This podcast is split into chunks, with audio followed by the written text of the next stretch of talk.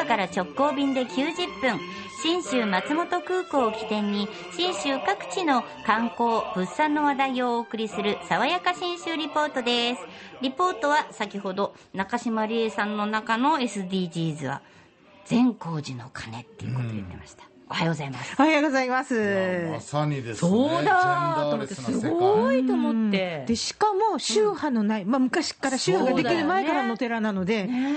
本当にすべての人にウェルカムなんですよ。本当だよね。しかも長野県ってやっぱりそのね食べ物も地産地消だし自然のものをね豆腐もこの間干すとか、うん、ねかあの寒天じゃなくてあの寒天も干す大根も干す。してね。自然のものをやっぱり一年中美味しく食べるっていう。そうそうそう。あのそういう工夫とかのも SDGs の宝庫なんですよ。そうよね。長野県じゃなくても SDGs 県にした方がいいんじゃないいいかもしれない。そうそういやふさわしいかもしれない。長野県長野県あー。さあ今日はどんな情報が？あ今日もですね、はい。歴史絡みなんですが、はい。え塩尻市の木曽平沢っていうところにあります建物、この木曽平沢っていうところが江戸時代からあの木曽漆器の産地として栄えた漆職人さんたちの町なんですよ。今も軒並みずらーっとメインストリートの両側全部漆屋さんが並んでます。えすごくないそれすごいんですよ。で建物の作り方も昔ながらのノコギリの刃みたいに、家がですね道路とこう平行じゃなくてちょっと斜めな感じで並んでいるという面白い作り方のお家なんですよこね。れもそうだ。漆だってね木を伐採するわけじゃなくてこう傷つけてそっから生きたままねそうよ。使う責任ですよこれ。そう。買う責任。任そう。買う責任これも全部ぜ伝統的。SDGs 県にしよう なんかだんだんそう思うようになってちょっと県知事さんに提案に行きましょうか、みんなでね。すごいな。でその木曽平沢にですね昭和6年1931年ですから90年前に建てられた別荘があるんです、うん。手塚さんっていったあの漆器の販売で名古屋で大成功した方々のお家のまあ地元がここなんでっていうんで、はい。あの里帰りした時に別荘を建てたんですけどね、うんここがすごい。中央の玄関から入って左手側が日本家屋、右手側が洋館というすごい作りなんですよ。えちょっと坪数どれぐらいあるんですか？その敷え地敷地全体で250坪。そんな建物あったんだ。どーんとそのその洋館足す日本家屋の母屋がありつつ、奥に中庭を挟んで2階建ての土蔵があって、さらに裏庭まで。ええなんか星野リゾートみたいですね。まさにその中で今、全国的にほら、こういうあの古民家とかうん。古い邸宅をその宿泊先に変えるとか、うん。カフェに変えるとかありますが、まさにそれ。で、これがですね、大正ロマンの残った価値ある建物なんですよって私に支えてくれたのが、この、えーお家手塚さん家の別荘、日々別荘という名前なんですが、ここを管理している株式会社塩尻元気カンパニー代表取締役社長の藤森茂樹さんという方なんですが、名前が日々別荘ってなんで、と思いまして聞いてみたら、こんな答えが返ってきました。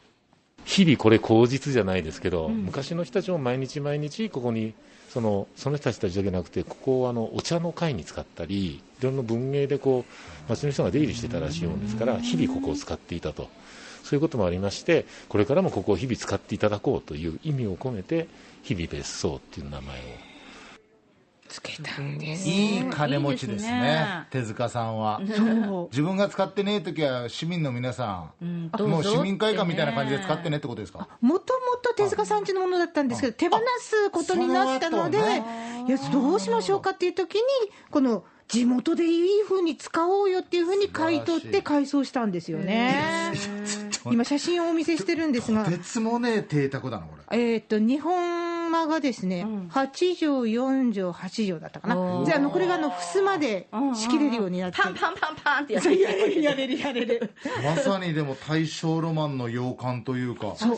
素晴らしい建物ですね。1階部分はカフェとして使えるような感じでカウンターを作って、であのね、色ガラスと格子の模様が綺麗なあのガラスがあって。も、のすごくお金がかかるんですよね。そうそうそうそう。ちょっとこういう例えば本当ふさわしくないかもしれないですけど江戸川乱乱歩の小説で出何人かてきそう、出てきそう。そうね。ドラマのシーンに使えそいやだからね、ここね、そういう設定で、まあ、演劇に使うもあり、ああいいですねとかあの、いろんな使い方もできるし、写真撮影も楽しそうなんですけど、う。いや、なんか本当ここでなんか、それこそ結婚式とかやれそう。でしょう、だから使い方もいろいろで、まあ、基本的には宿泊どうぞって、あの素泊まりなんです、あのしあの炊事ができるんで。あ、そうなんですでかキッチンとかトイレとかお風呂とかは15年前に改装済みなんで、今の生活は普通にできると。今こういうとこで泊まるのって流行ってますもんね。そうなんですよ。うんでお客さんとして泊まるだけじゃなくって、ワーケーション、働くもありだし、はいはい例えばその小中学生の国内短期教育留学みたいなのがありますが、はいはいそういうののベースとしても使えるんじゃないかと。なるほどね。でせっかくなんで、まあ、えこんなこんなことができればいいなっていうふうに藤森さん考えてらっしゃるそうですよ。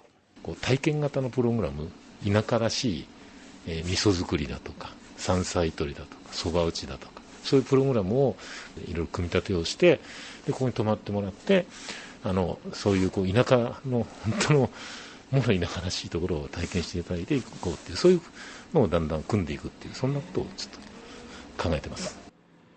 ありだ。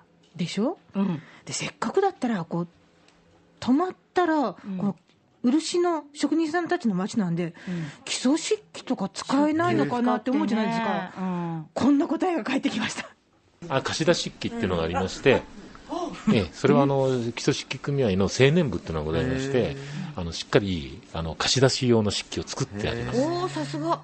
いいでしょう。なかなさすが。か漆器のね、ものって使う機会ないからいいですね。子供たちは特に嬉しい。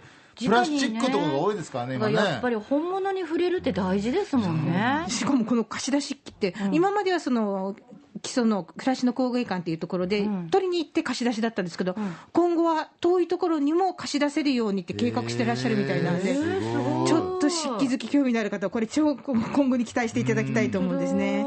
で今後といえば、こんな風な計画もあるようですよ。こういう場所があると泊まりもできるあの喫茶もあるとだからどんな使い方ができるかって来た人たちにあの提案してもらおうみたいな話もしてるんですよ、うん、だからいろんな人を呼び込んでまあダメなうまくいかないこともあるんでしょうけどなんかこんな使い方ここあるよ。そういうのをこうやってっていろいろ試行錯誤しながらいいものにしていこうっていう。それは配信でしょうね。こういう時代ですからね。ありですよね。うん。ズームライブ的なね。ああ、そういうのも楽しいかも。うん。あとあの、アーティストさんとか、あのクラフト作家さんとか、自分の作品とか商品を持って、ここで展示会うん。兼販売会兼自分の宿泊みたいな、んそういう使い方もできるのかなって、ね面白い場所が出来上がりました。日々別荘という名前、ぜひ気にしておいてください。漆職人の町、塩尻市木曽平沢への旅の玄関口も、信州まつもと空港です。福岡空港から FDA 富士ドリームエアラインズの直行便が90分で1日2往復結んでます。さわやか信州リポート、中島理恵さんでした。